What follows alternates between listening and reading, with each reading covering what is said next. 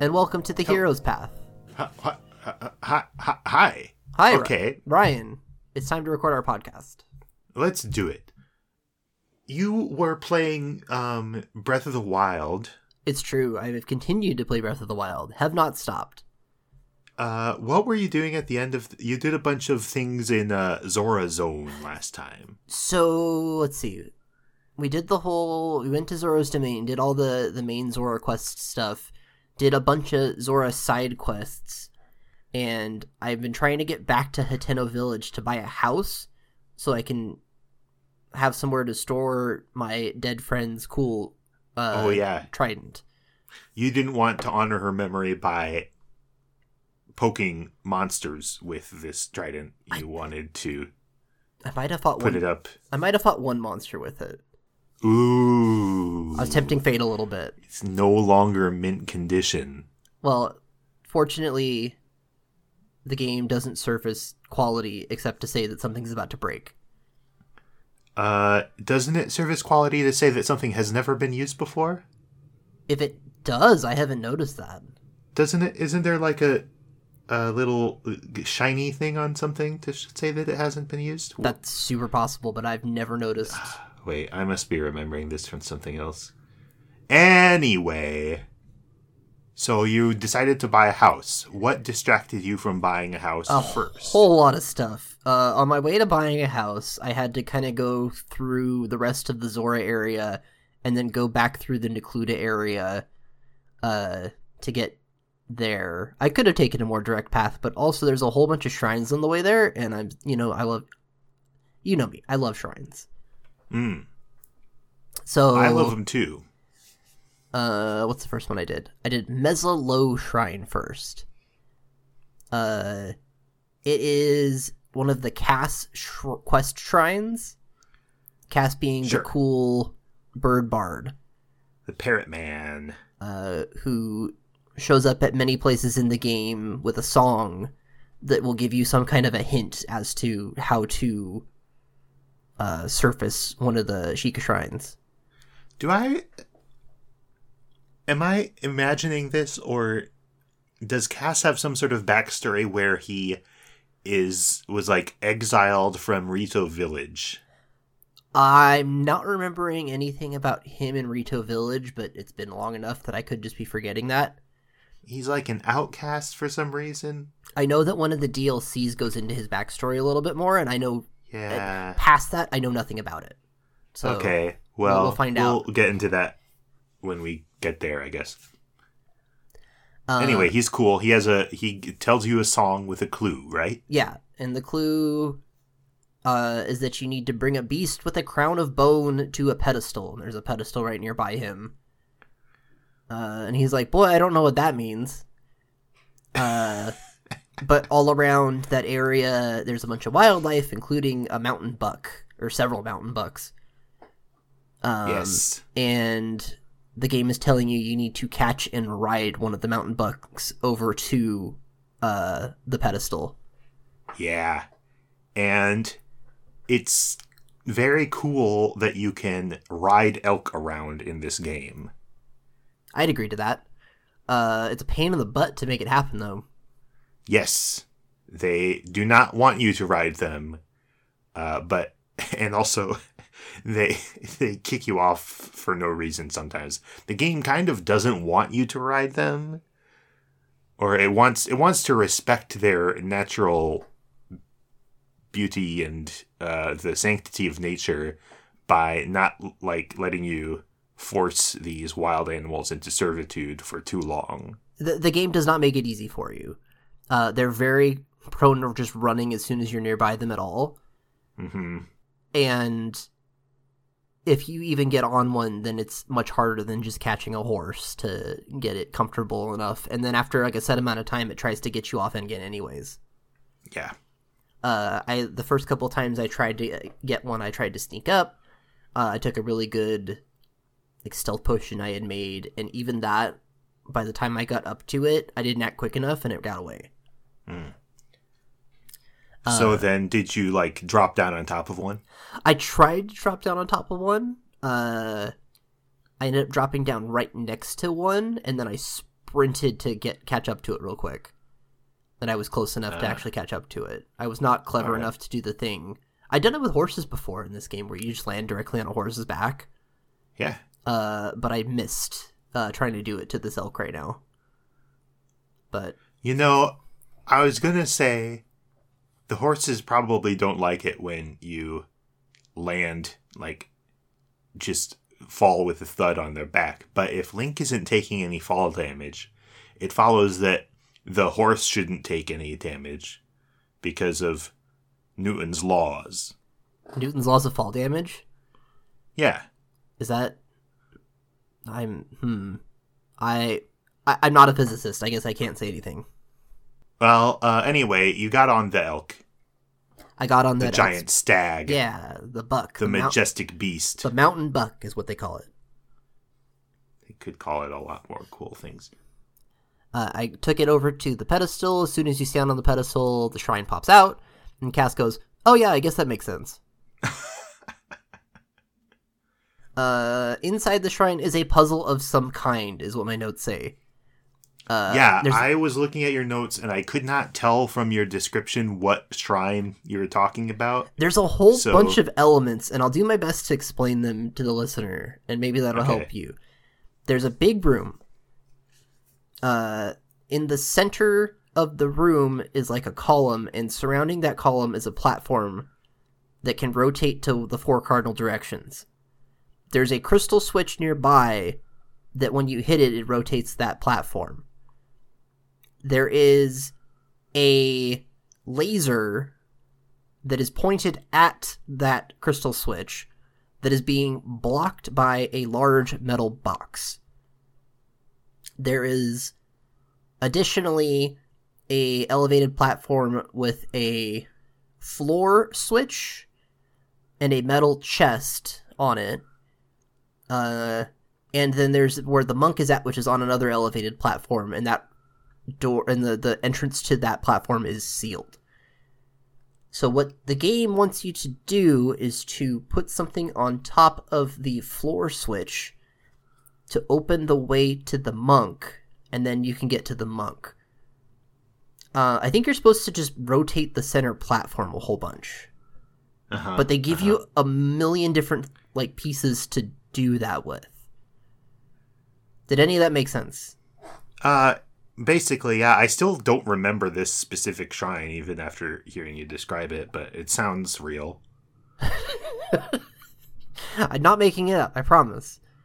The speaking of floor switches, maybe everyone who's listening to this knows this, but did you know that you can just pull stuff out of your inventory to hold down floor switches? I did know that, yes. Okay.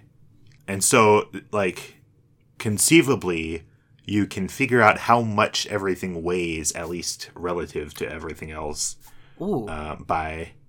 You know, like, if 10 apples are enough to hold down a floor switch, but 9 isn't, and 1, well, you know what I mean. I wonder... Do the math. Oh, my mind is opening now.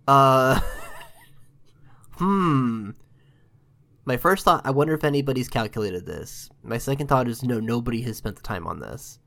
Third, I know that those switches have different weights required to depress them as well. Wait, different switches have different weights? Yeah, because there's another one I did this session where I had to put 3 things on top of it to depress the switch. And it looked the same as the other switch? It looked the same as the other switch. What the heck? So that means there's different like weights required to trip these switches. This is very fascinating. This is its own podcast. Welcome to the physics of Hyrule. Hyrule Physicia.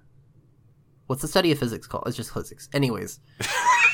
Yeah. I'm not smart. So, you solved this shrine. Is there anything else to say about this shrine? Not really. I used the metal chest, and then I just position the metal box on the platform to jump over there, and it was easy and fine. Great. Then I went to Then I ran around on a bunch of mountaintops that I didn't put in my notes, but like all these mountaintops around, I went and ran around all of them, found a bunch of Koroks. I found a ton of Koroks this game session. Cool. Still working on that.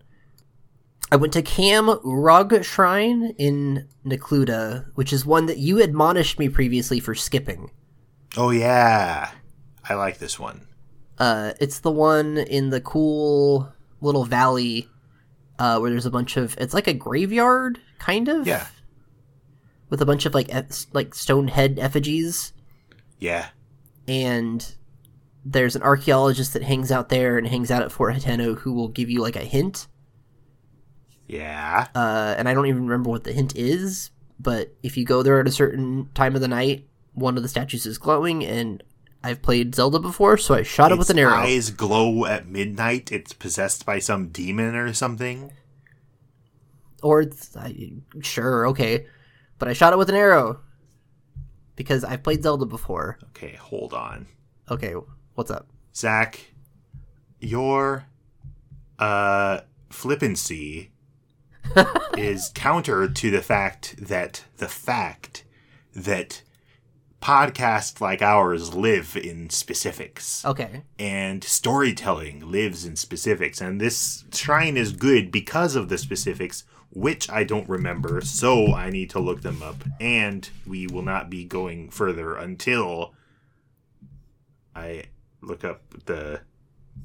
while you're looking that up, I'll talk about how this game doesn't have enough graveyards. Fact. This game, the presumption here is that 100 years ago, a big war was fought and a whole bunch of people died, and the game has like 2 graveyards that I can think of off the top of my head. There's this one that an archaeologist is dealing with, so it's probably a lot more ancient than 100 years, and then the one in Kakariko, which is also kind of similar in architecture. There should be some huge graveyard somewhere of all the soldiers that passed. Is there one up by Akala, maybe, that I'm not remembering? Or is there just not? I don't think so, no. Where did all the bodies go? I don't know. And Calip, the archaeologist, tells you the ancient... It's called a song in... the quest data, but it doesn't look like Calip actually calls it a song. When a dark light resides in the cursed statue's eyes, pierce its gaze to purge the seal from the shrine. So it's a cursed statue. The quest is called the cursed statue. I don't know why you're laughing. Because read the first 2 stanzas that again. When a dark light resides in the cursed statue's eyes. That's amore. Okay, we're moving on. I like the quest. I'm not super fond of the shrine inside, actually. I think the shrine's really good. I liked it. It's the one where there's a giant wheel that you are inside the wheel. Yeah. Platforming inside. Yes. I don't know why I don't like it. Now that I describe it, I do like it. It's cool. It's very simple. It's not very difficult. I've been playing 3D platforming game recently, so I'm in the mood for that kind of stuff. And so this was like, it's one of these, but in my Zelda. It's cool. It's good. It's not hard. It's a very easy one. I imagine there are more complicated versions of this in the game. We'll see. Don't remember there being any. Anyway, then... so then I went through Lanayru Promenade. And I went back and I did, the whole length of it because I wanted to walk the whole length of it. Yeah, it's interesting. It's approaching Mount Lanayru from Kakariko Village. Yeah. You have this long gauntlet, basically, just a very straight road with a bunch of enemies and really high walls. Yeah, I don't remember climbing up the sides of this very much. It's a long, stonework road and set of roads that goes over this lake. It's another place that we talked about. The path to Zora's Domain being kind of designed in a linear game manner, this place is kind of designed like that too, I think. I think so too, yeah. In the Creating a Champion book, they called this, when they were working on it, they called this area Spider's Nest Mountain. Why did they call it that? I think the idea is that maybe it was a little bit more winding originally, and not just a straight path between 2 points. Or maybe it was built up a little bit more, because there's kind of, it's a ruined path here, and there's like ruined causeways that lead to different little areas that you can imagine that, like, in its glory, maybe it was like really built up. Yeah. And not just a rundown street. I like how the street like falls into the water in a bunch of places. Yeah, and there's like a fountain in the center at some point, which means maybe it wasn't always flooded. Like maybe this was a populated-ish area for some time. Yeah. It's interesting, and the architecture's cool, and in a game that's got a lot of ruins, this one kind of stands out. Yeah, I think so. It has some personality. And doesn't really have much of a purpose in that. Yeah. Good promenade. At the end of the promenade is a memory, right? Promenade's a good name for it, yes. There is a memory, but I'm skipping memories until I have time to do them all in one go for our discussion purposes.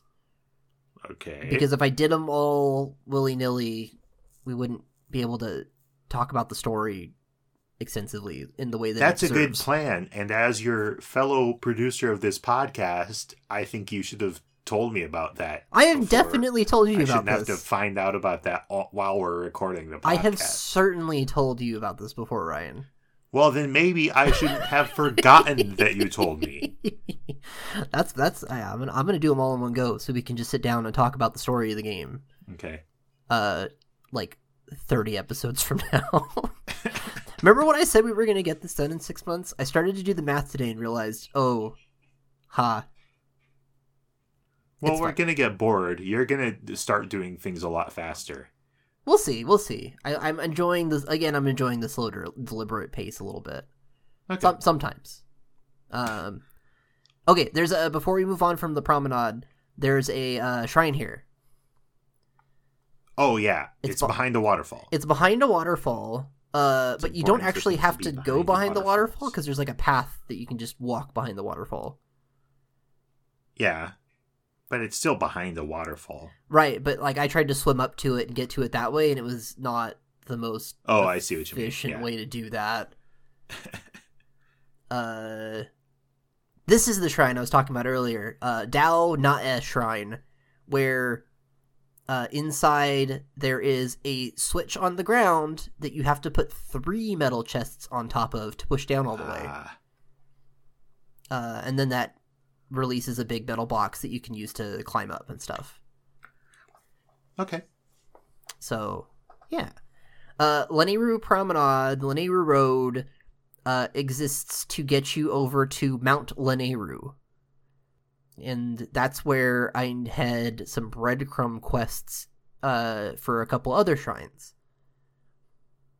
Along the way, I fought a Lionel. Oh, yeah. How'd you do? Didn't die. So, Can't complain.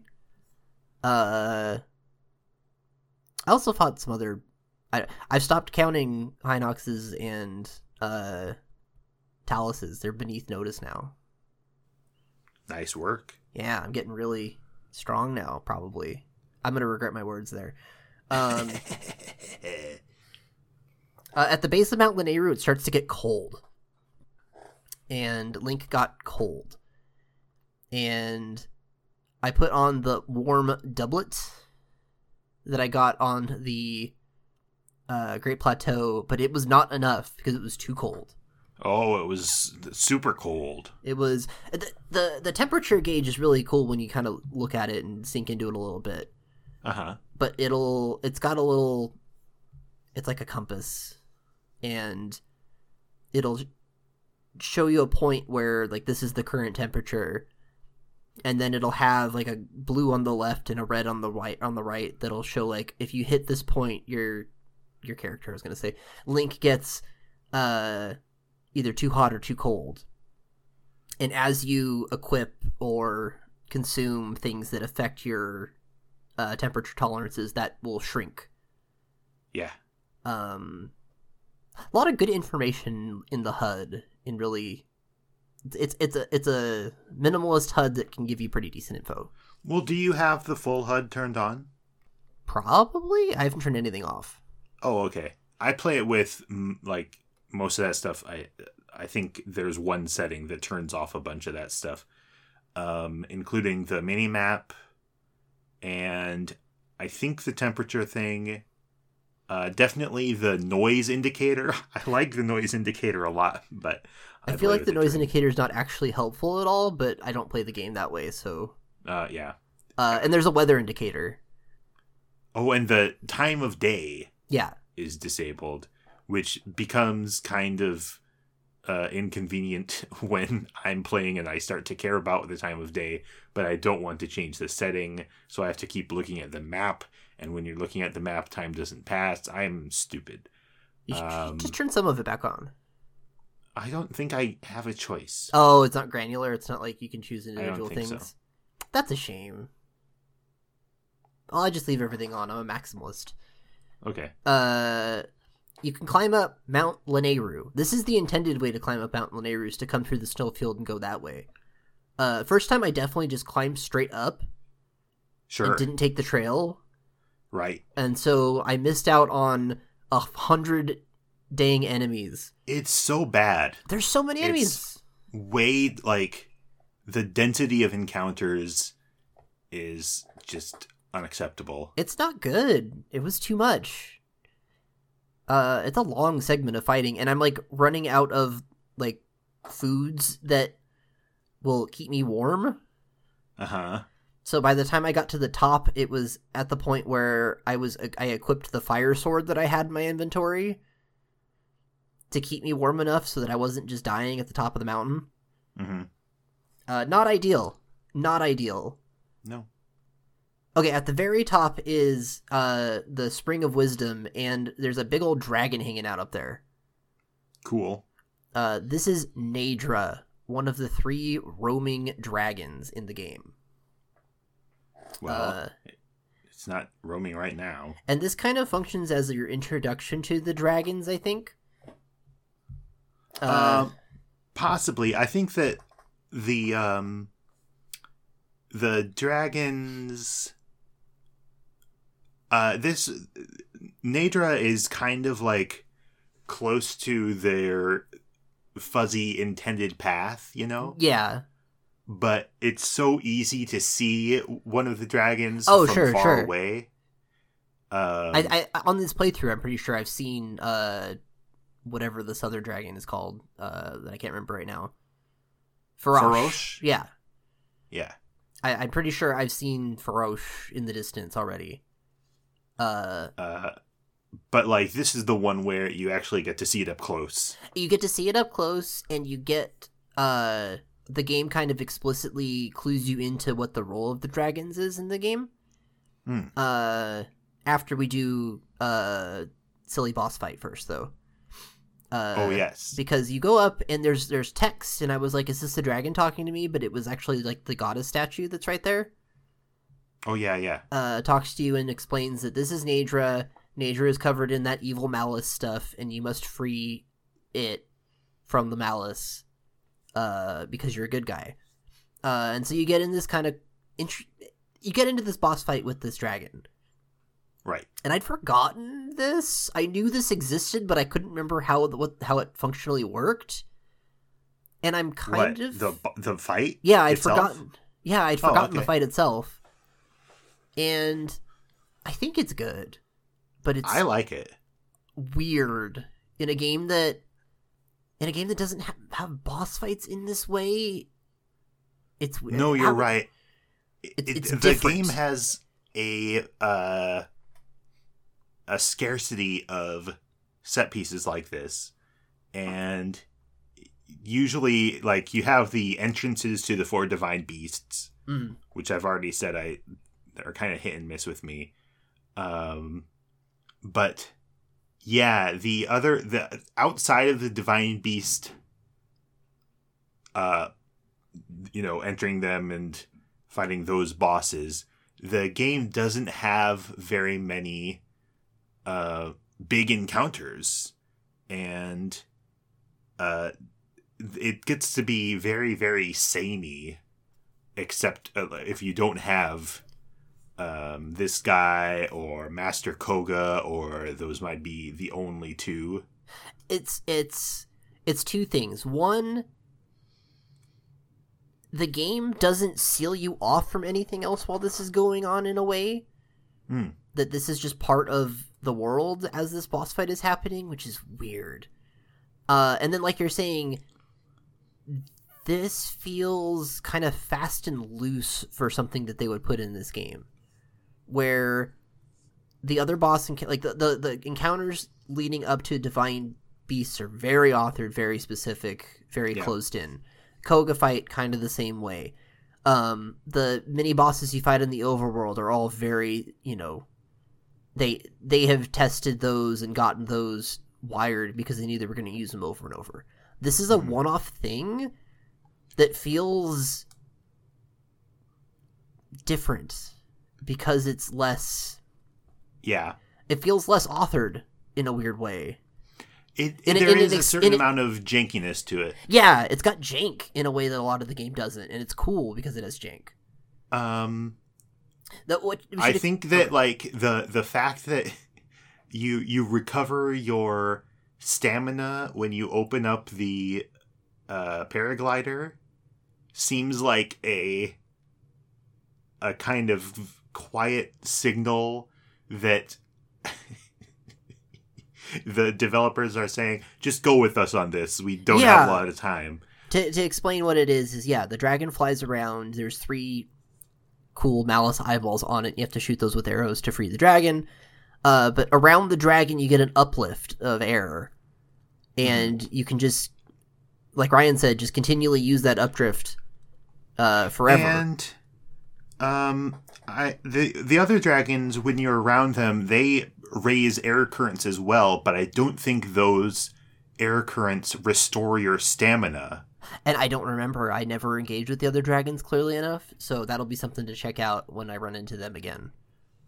So in this specific case, it's like we really don't want this encounter to get ruined because you run out of stamina, trying to fly against this guy. We know that you kind of need infinite stamina for this to be a good fight, so I guess we'll give you infinite stamina for this. And at one point I fell and took a bunch of fall damage onto the snowfield. Yeesh. And then I had to go run and find a spot to jump back up because there was still current, because the game was, again, it figured like, okay, well, we'll give you way back up. Yeah. But like, for all the jank that is necessary to make it possible to have this encounter, the experience, like the fact that you are flying after a giant dragon, shooting eyeballs of monster fluid off of the giant dragon, and it's all like more or less seamlessly part of this open world. Yeah, that is rad. It's cool.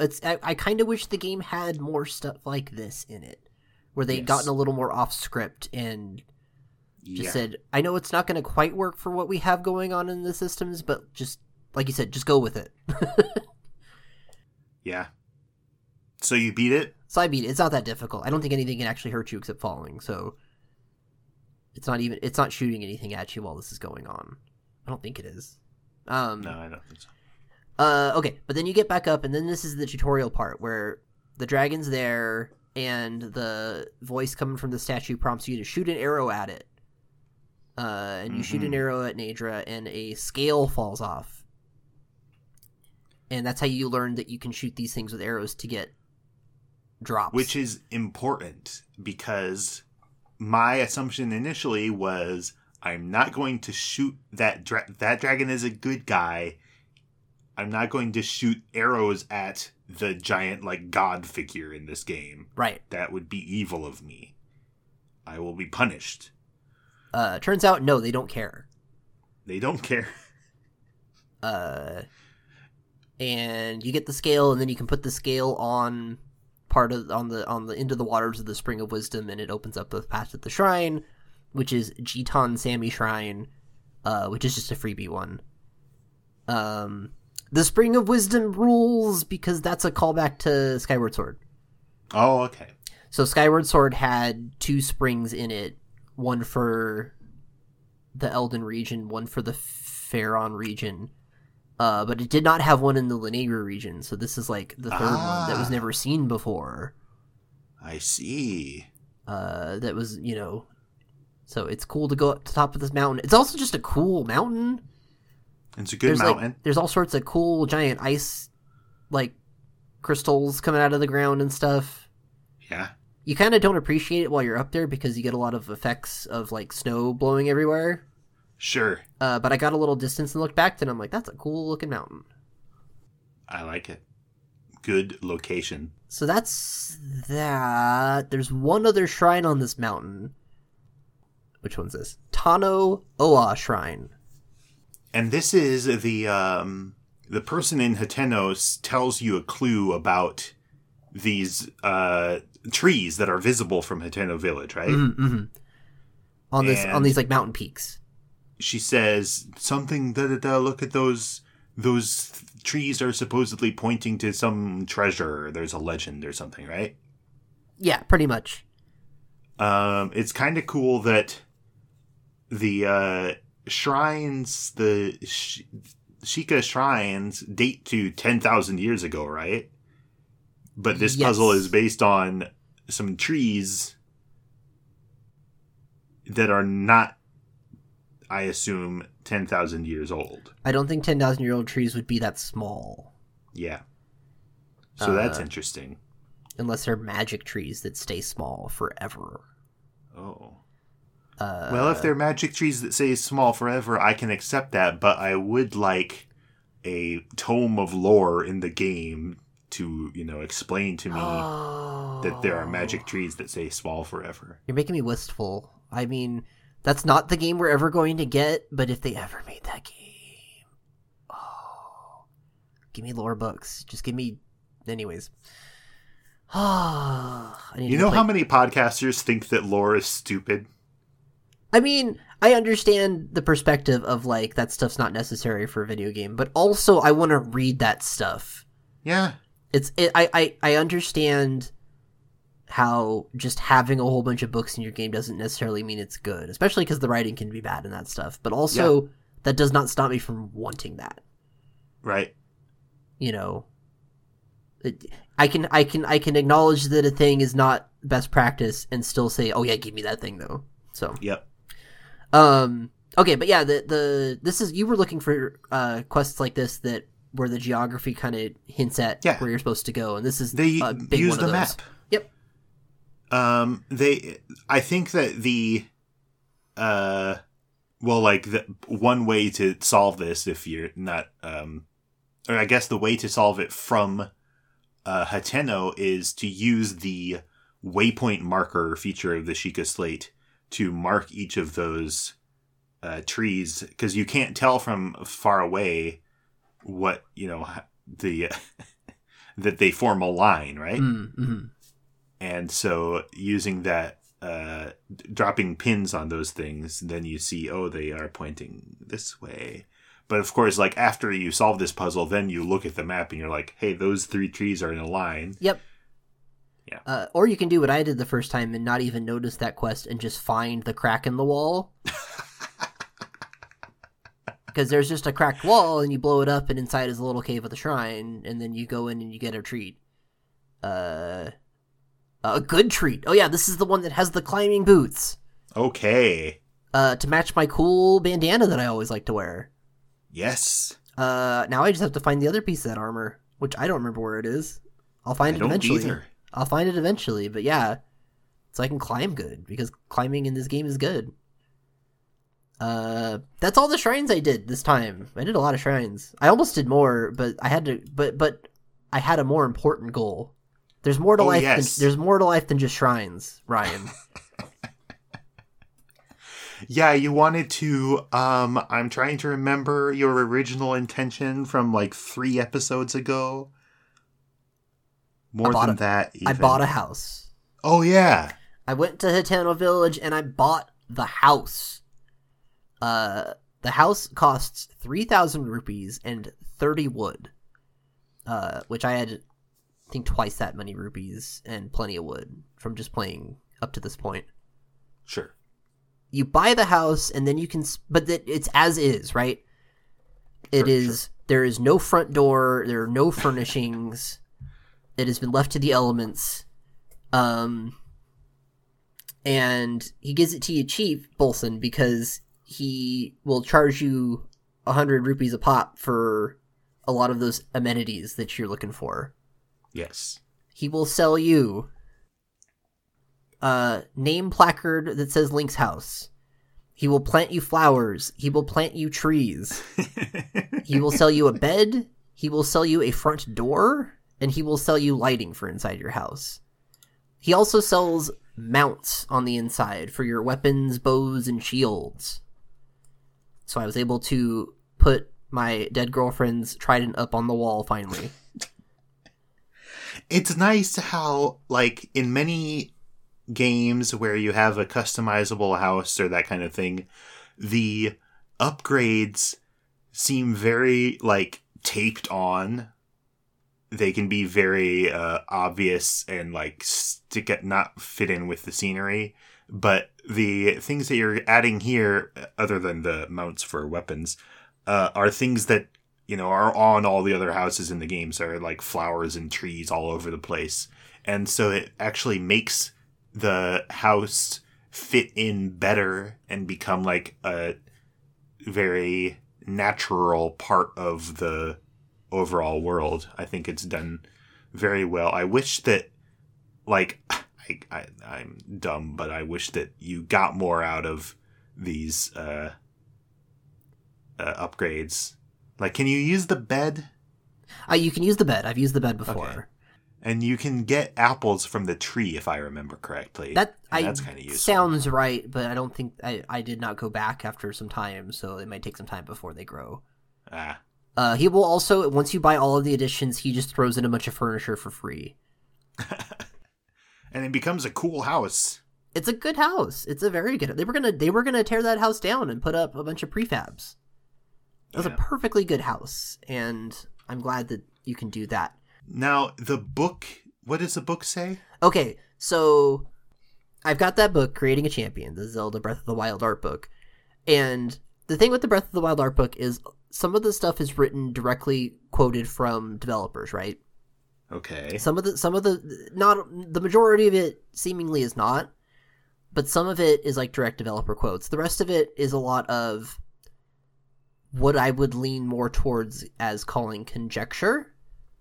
Sure. And in some of the conjecture, when they're talking about the house, the author or authors of the book posit the idea that, hey, you know, Link lived somewhere 100 years ago. What if this is actually Link's old house? I like that. I like it quite a bit. Like, that doesn't come through in any of the in-game dialogue or anything, right? Like, that's just not part of the game. The game doesn't care about that. The game just wants to give you a house. But the idea that, like, 100 years later, Link has to roll back into town and be like, don't knock my house down. Yeah, because Link, you know, in dialogue doesn't have, we don't hear, like, his train of thought. We don't know why he wants to do things. You have kind of a generic hero motivation for a lot of the stuff you do. Yeah. But, like, it makes sense if you had that, if you have that backstory, then the fact that he would try to preserve the house actually makes sense instead of being a purely gameplay thing, right? Yeah. Totally. That's a really good. There's no Breath of the Wild manga or anything, but, like, if they were ever to do, like, a adaptation of this, that's totally the kind of fun stuff you put in it. Yeah. Be like, they're gonna sell my dang house. No, that's my house. So that's a cute. And again, conjecture, because anything that's not directly attached in the book to like a developer quote is something that I'm gonna, you know, I'm not gonna put full weight behind as something that's canon. I'm not Zelda Wiki. Not yet. Not yet. And even in some of that developer stuff though, there's one later on in a couple episodes we'll talk about where like the developer quote is just somebody going, "Yo, did you see that diagram they did of that stuff we did? How cool is this book?"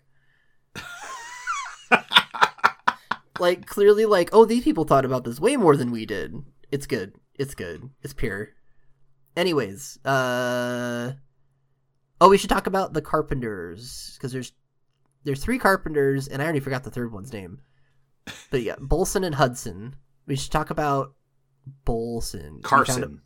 Bolson, Hudson, and Carson. The only interesting thing about Carson is that they gave him a buzz cut between his original concept art and him in game. Weird. They decided to change that up at some point. Fun. Tell us about what we learned about Bolson right before we recorded. Okay, so it's pretty obvious if you're playing Breath of the Wild that Bolson is maybe like a gay stereotype, or maybe just like a kind of flamboyant gay guy. He's queer-coded, yeah. A straight guy who acts like a flamboyant gay guy. I don't know. Sure.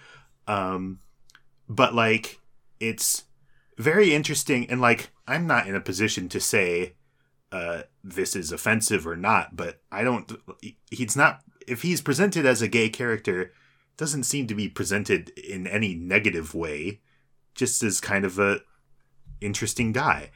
But what I had no idea of that Zelda Wiki helpfully explains is that in Ocarina of Time, all the carpenters who are walking around Kakariko Village, flailing their arms as they walk, are perhaps less sensitively depicted gay stereotypes in that game. So there's a through line of gay carpenters in Zelda, I guess. That doesn't come through in English at all, and Zelda, right. The wiki specifically points that out. What they say is, let's just quote Zelda Wiki. In Ocarina of Time, the carpenters would aimlessly prance around Kakariko Village and notably employ characteristically feminine speech, and one of them refers to Link as a cute boy. So in English, we don't get any of that, and so all we see is their animation of walking in this kind of prancing way, which in retrospect I can see how that could be part of a gay stereotype, but like when you see it when you're playing it as a kid in America, you're like, well, they're video game characters, they're walking around in an over animated way. You don't, at least I didn't attach any kind of meaning to that, right? So let's assume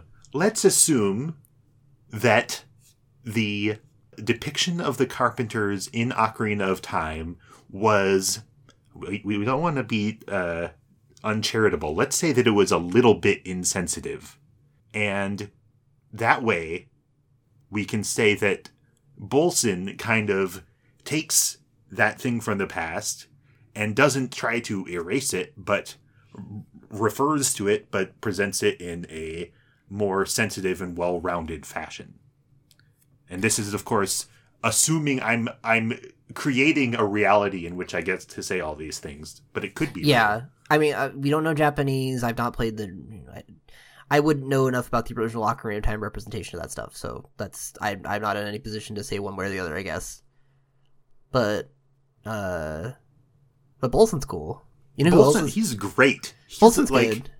So the people in this game are so boring. Yeah.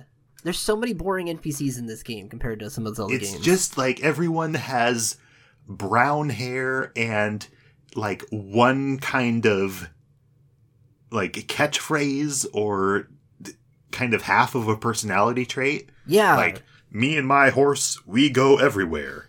And it's like, okay, yeah, everyone goes everywhere with their horse. But Bolson is actually a person. Yeah, Bolson is actually a character. In the traditional Zelda sense, he's not just random stable NPC number 3. It's good. It's good to have some memorable characters in the game, I guess. It's interesting. Very Breath of the Wild begets characters like that, I guess. Or begets not having characters like that. Wait, what are you talking about? Just because of Breath of the Wild's big sprawling nature, like... Sure. And, like, it just doesn't have the same level of... like you don't get to have the same density of...